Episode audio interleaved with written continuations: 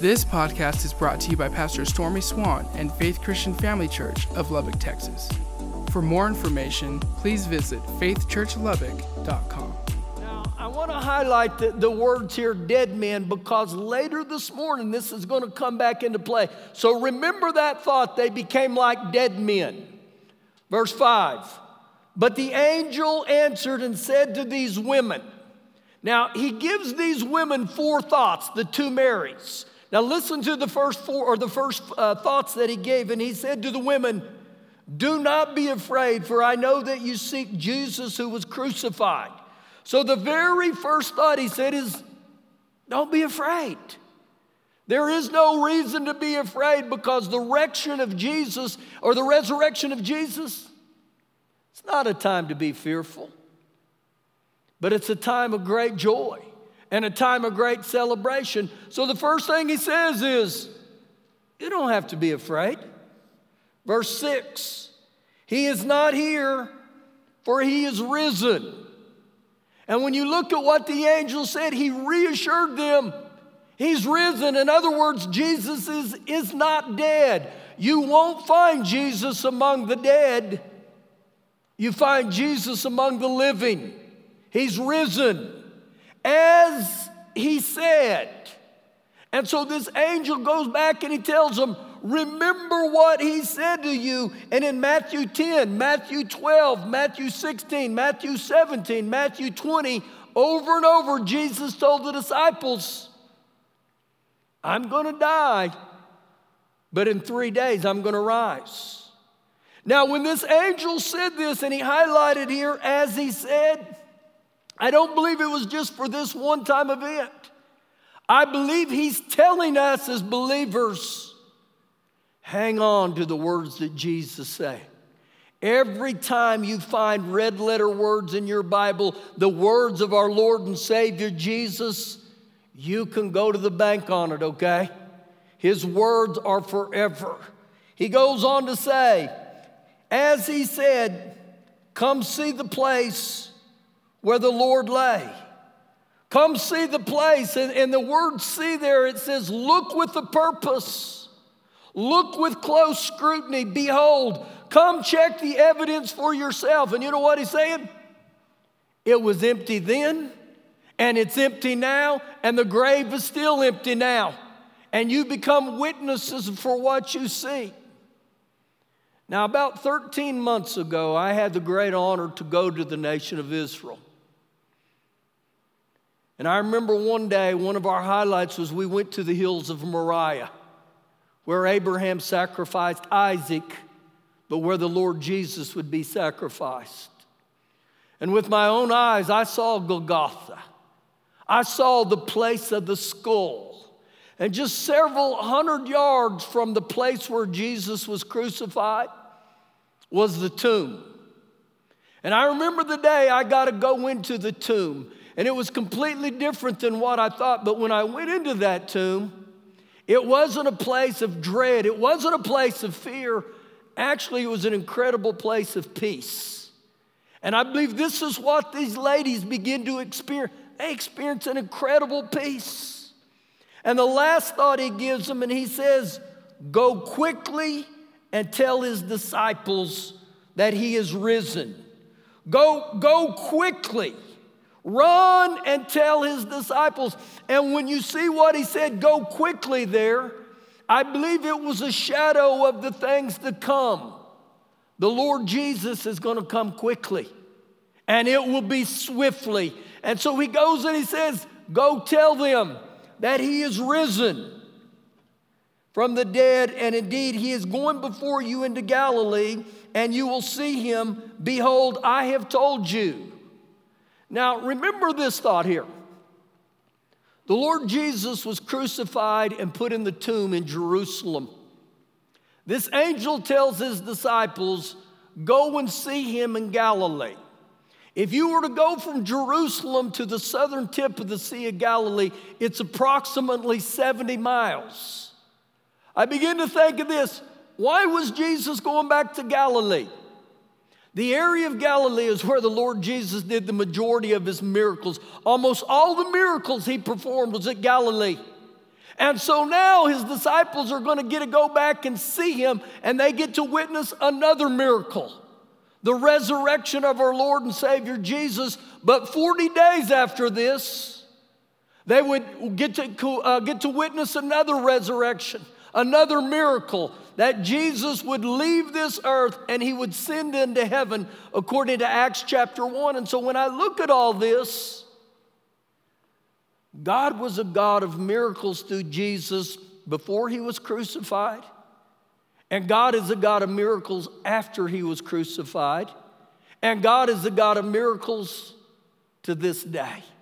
We serve the God of miracles, and I believe that's why he was going back into Galilee. Verse 8 So they went out quickly from the tomb with fear and great joy, and they ran to bring his disciples the word with great joy and a celebration. Can you imagine what was going on in the two Marys' hearts? They, they ran as fast as they could. They said, We got to tell them. We got to tell them. The Lord and Savior, He's risen. He's alive. So, in saying that, what does the empty tomb, what does the resurrection of our Lord and Savior Jesus mean? That Jesus is, uh, His resurrection is proof that His sacrifice on the cross was acceptable to God. And when you see what Jesus did, the new covenant came alive. That the remission of sins was, was good through the Lord Jesus Christ. As Father God said in John 3:16, for God so loved the world that he gave his only begotten son. That's the first thing. The second thing is for every one of us, death is not the end of the story. There's a future life called eternity. And the great thing about eternity is every one of us get to choose where we'll spend that at. Go with me the book of Galatians chapter 2. We'll go to Galatians 2 and then we'll go to Colossians 3. Galatians chapter 2. Begin with me in verse 19. And you'll note in these, these next three verses how the Apostle Paul uses the word I over and over. For I, through the law, I died to the law. One translation, it says, When I tried to keep the law, the old covenant, the rules, it didn't work. I, I couldn't obey the law. Better stated here, the law gave him no power to overcome sin. So the Apostle Paul says, For I, through the law, I died to the law that I might live to God. How is he going to live to God, or how do we live to God? Verse 20 I have been crucified with Christ. I, I, have died to my old self, that old life. If any man be in Christ, he's a new creation in Christ Jesus. So, right here, Christ's life showed me how, and it enabled me to do it. I identify my life completely through Christ Jesus now. Acts 17 28 says, In him we live, and in him we move, and in him we have our being. So the Apostle Paul is telling us now, My life has been crucified with Christ. Keep reading. It is no longer I who live, but Christ lives in me. And the life which I now live in the flesh, I live by the Son of God who loved, who loved me and He lives in me. And so you begin to see right here Jesus paid a price for every one of us. And the Apostle Paul began to get a hold of this, and look how he ends in verse number 21. I do not set aside the grace of God. I don't blow off the grace of God, for if righteousness comes to the law, then Christ died in vain. What that literally says there, if righteousness could come by keeping the, the law, then Jesus died unnecessarily. One translation says if we can earn salvation by obedience to the law, then the cross was redundant. So we go back and we look at something. At the end of verse 20, he said, The life which I now live in the flesh, I live by faith in the Son of God. The new covenant is based on faith and it is based on grace for every one of us. Ephesians 2 8 says, I've been saved by grace through faith. So, this is what the Apostle Paul is trying to get us a hold of now. It's not by my achievement of how well I obey the law, it's by grace through faith. Now, when I read this here, it says in this verse, I've been crucified. So, if I've been crucified with Christ, dying to my old self, that old man in religion, have I been risen with Christ also? Turn with me to the book of Colossians, chapter 3. Colossians, chapter 3. So the Bible's very clear. We're to die to that old man, that old self. But in Colossians, chapter number 3, verse 1, listen what the, uh, the Apostle Paul says here. If or since then you were raised with Christ. So again, I've been crucified with Christ and I'm risen with Christ. If then you were raised with Christ, then seek those things which are above. Aim at the things above. Seek those things that are above. Pursue the things above. So, what was he talking about here? I must come to a place in my life where I, I, I seek the perspective of heaven. My, my priorities now become that of heaven. Not the things of this world, not the lust of my eyes, not the flesh, lust of my flesh, nor the pride of life. When, when he says, seek the things that are above, again, I, I'm not to live by the things of this secular world. I'm to seek the things from above where Christ is sitting at the right hand of God. Now, you'll see this statement here, the right hand of God, on several occasions. When it talks about the right hand of God, it's talking about power, honor, and authority. And so at the right hand of God, but I want you to note something in this verse. It says the Lord Jesus is seated at the right hand of the Father. When we go back to the Day of Atonement in the Old Testament, when the high priest would go into the Holy of Holies to bring in the sacrifice for that year, the work that he did was tedious and it was very precise and, and meticulous. One of the things it said about the Old Testament priest is that he could never sit down. And so, year after year, when the high priest could go in there, he was never allowed to sit down. The only time you can sit down is when the job is finished, when the job is completed. And so, right here, he specifically says where Christ is sitting at the right hand of God. You know why Christ is sitting there? Because the price was paid in full, it was done completely. Verse 2 Set your mind on things above, not on the things of the earth. Set your mind on the things above. Begin to, to allow heaven to determine what, what are you thinking about? What are you living for? Not earth's way of doing things again. Verse number three For you died. For you died. That old man died. You severed the tithe to this life. You're no longer a slave to sin, for you died. That old man has died. And then look what he says. And your life is now hidden. It is concealed and safe with Christ and God. Not, not, not only for now, but for the future, for eternity. And so there's something that happens that when I give my life to Christ, I can be reassured that my life is hidden with Christ. It's, it's concealed with Christ. I, I have a future now, is what he's talking about. And so, the, the, the thing that Jesus did is to display the attention and affection towards spiritual things because my identification now is with Christ. I died to that past, I died to that old man, but now I'm, I'm resurrected. I'm, I'm a new man in Christ Jesus. Old things are passed away, all things have become new. And so, this is what happened when I give my life to Jesus. Look with me now into the book of Revelations, chapter 1.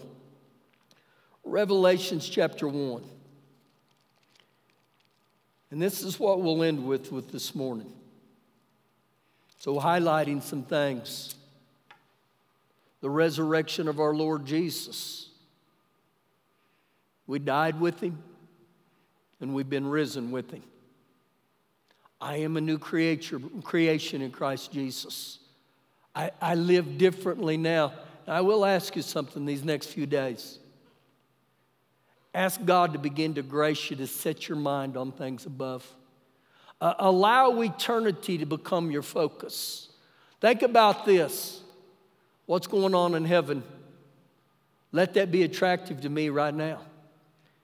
Revelations chapter 1, verse 1.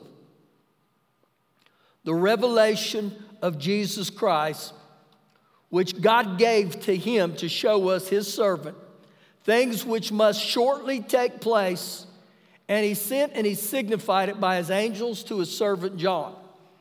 So, what happens here is he's talking about is the revelation or the revealing of Jesus Christ. God gave it to Jesus, Jesus gave it to the angel, the angel gave it to John, and John is going to reveal it to me and you as his servants. Verse 2 Who bore witness to the word of God and the testimony of Jesus Christ. Now, the word testimony in the Greek means a witness who is willing to die for his belief. Now, this was speaking of John the Baptist. This is who this is talking about. Who, who gave witness to the Word of God and to the testimony of Jesus Christ to all things that he saw. Verse 3 Blessed is he who reads and those who hear the word of this prophecy and they keep those things which are written in it, for the time is near. Now, when I begin to look at this passage right here, I begin to think about this. Right now, if me or you to watch the evening news, most of our newscasts right now, they're, they're associated with violence, they're associated with scandals, they're associated with, with political haggling, which all can lead to depression. So if you've watched the news lately at all, you may have this question Where is this world heading toward? But it's interesting here in verse 3 that he starts out this word with the word blessed. The word blessed means happy, fortunate, or be envied. The word blessed here means happiness. There's a happiness, okay? Blessed or this happiness is to who? Blessed is he who reads, and blessed those who are hear the words of the prophecy, and blessed are those who keep these things which are written in it. So, right there, and there's a confidence that comes with this that I got to stay in the Word, I got to hear the Word, and I got to learn to obey the Word. And again, note how he ends this, and he says, For the time is near. And when you see the time is near, this is an urgent appeal to obedience. He's saying you really, really, really, you need to obey the scriptures. You need to not only obey them, you need to hear them, and you need to keep them, for the time is near. Verse 4 John spoke to the seven churches which are in Asia or Asia Minor. Many would believe this right now is Western Turkey. And he says to you, Grace to you and peace from him who is and who was and who is to come. Talking about Father God, every bit of those definitions right there are Father God. Grace and peace from Father God. And from the seven spirits who before his throne, speaking directly about the Holy Spirit. Verse 5 and from Jesus Christ I'm to stop right there. And the reason I'm to stop, midway through verse 4 and the beginning of verse 5, you see the Father, you see the Son, and you see the Holy Spirit. They're all mentioned in this. This is how it is right now. Every one of them, the Father, the Son, the Holy Spirit. Father God is a God, he says, of grace and peace. The Holy Spirit is the one who empowers us to follow the things of the Lord Jesus. Now look at verse 5. And all these describe Jesus, the faithful witness, the one who testifies of the truth, the firstborn from the dead, and the ruler over the kings of the earth. to him who loved us and he washed us from our sins in his own blood. Now, this is what Jesus did for every one of us. He washed us and he forgave us of our sin. That's real when I allow Jesus to do that. When I confess my sin, when I take ownership of my, my sin. He goes on to say in verse number six, now watch this, and has made us, and has made us kings and priests to his God and Father. And when he says here, he has made us kings and priests, is clearly a present tense reference to you and me's function right now. He's made us kings and priests to his God and Father. To him be glory and dominion forever. Amen. And so we highlight some stuff yeah, I'm going to spend eternity in heaven, but I'm an earthly king right now. He's blessed us to, to impact this earth where we're at. Now, when we jump to verse 7 here, what he's doing here is he's announcing Jesus' return or his second coming. And he says, Behold, he is coming with clouds, and every eye will see him, and even they who pierced him. Many believe this is a direct reference to the soldiers that pierced his side. And he said, And all the tribes of the earth will mourn because of him, even so, amen. And so, highlight, I want to highlight. He said, Every eye will see this, every eye will witness him. Just as Jesus promised about his resurrection from the dead, I'm going to be killed. Three days later, I'm going to return. He's now signifying the second coming of the Lord. It's going to happen. Verse 8 I am the Alpha and the Omega, which literally means the first and the last, or the beginning and the end. The Greek alphabet declares that God is everything from A to Z. I am the Alpha and the Omega, the beginning and the end, says the Lord, who is and who was and who is to come the Almighty. So again, he's getting back and says, listen, while you're here on the earth, live for Jesus as a king and a priest. But the day's to come when he's to return. And over and over, you see in the scriptures, it's going to be quickly. I highlight the word quickly because the day that Jesus comes back, It'll be quickly and be swiftly. The reason we need to highlight that is the day that trumpet sounds, it's over. Now, to end this morning, I'm going to go to verse 17 and 18. And I want you to pay real close attention to this. This was John the Baptist, is who this is talking about here. And he says in verse number 17, and when I saw him, I fell at his feet as dead. Now, I highlighted that back in, in Matthew 28, verse 4. That when the, the, the, the soldiers saw the Lord Jesus dead, or when the soldiers saw uh, the, the Lord Jesus' grave, the angel, they appeared as dead men. When you see this right here, John the Baptist said, I saw him, I fell at his feet as a dead man. When I begin to look at what this, John had walked the earth with Jesus for over three years. He knew what Jesus looked like.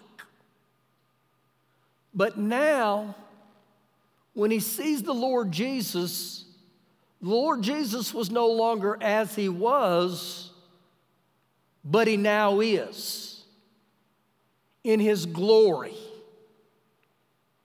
And when John sees him in his glory like this, he, he falls like a dead man at the feet of Jesus.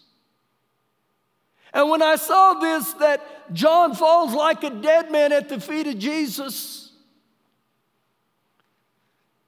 the MercyMe song I can only imagine is what I begin to get. And you'll remember in that song, he said, I can only imagine what it'll be like when I walk by your side. I can only imagine what my eyes will see when your face is before me. I can only imagine surrounded by your glory. What will my heart feel?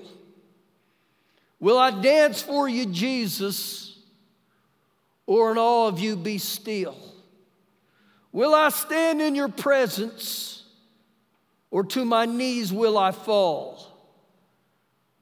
Will I sing hallelujah, or will I be able to speak at all? I can only imagine. And as I looked at this, it began to move me. He goes on to say,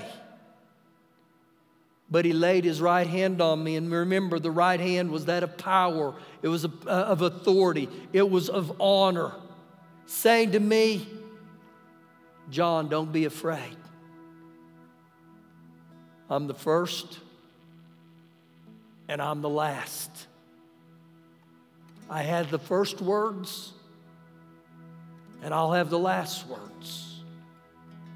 I am he who lives and was dead and behold, I am alive forevermore.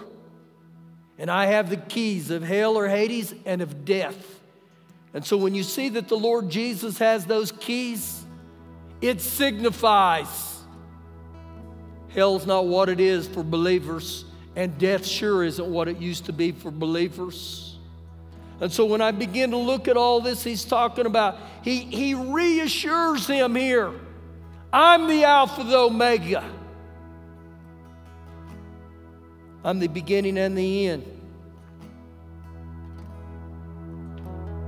You know, here we are on Resurrection Sunday. Every one of us can have this opportunity today.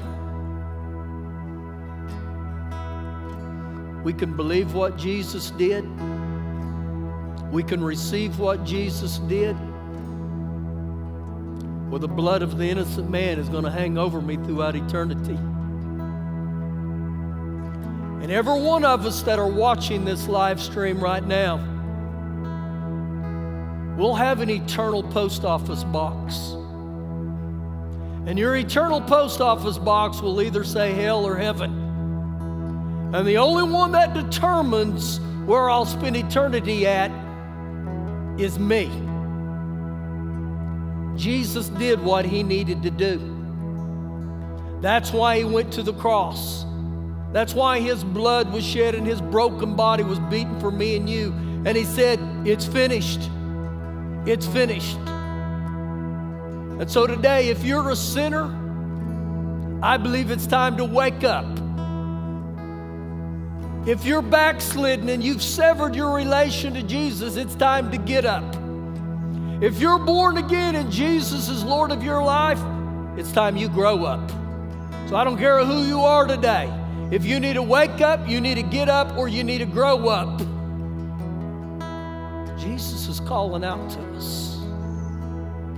And right here, as I look into this camera, I'm going to ask you Do you know Jesus is Lord of your life? That the way I get born again is I ask Jesus to come into my heart. But I'm not presenting a cheap salvation today. I'm not presenting you a, a ticket or a free pass out of hell.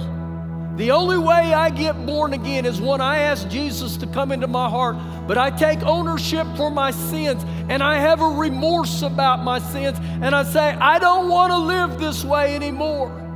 So, right there where you're at, I ask you, whether you're born again, whether you're a prodigal and you need to come back, or you're a sinner, I say, Lord, I'm sorry for all my sins. I'm sorry for all my faults. I'm sorry for my frailty as a human being, and I'm still a man of frailty. I'm still a man of faults. But today, Lord Jesus, I ask you to forgive me. And I ask you to wash me. And the reason I want to highlight that is because the only way you're going to truly get to imagine how it's going to be like is you got to be born again. Thank you for listening today.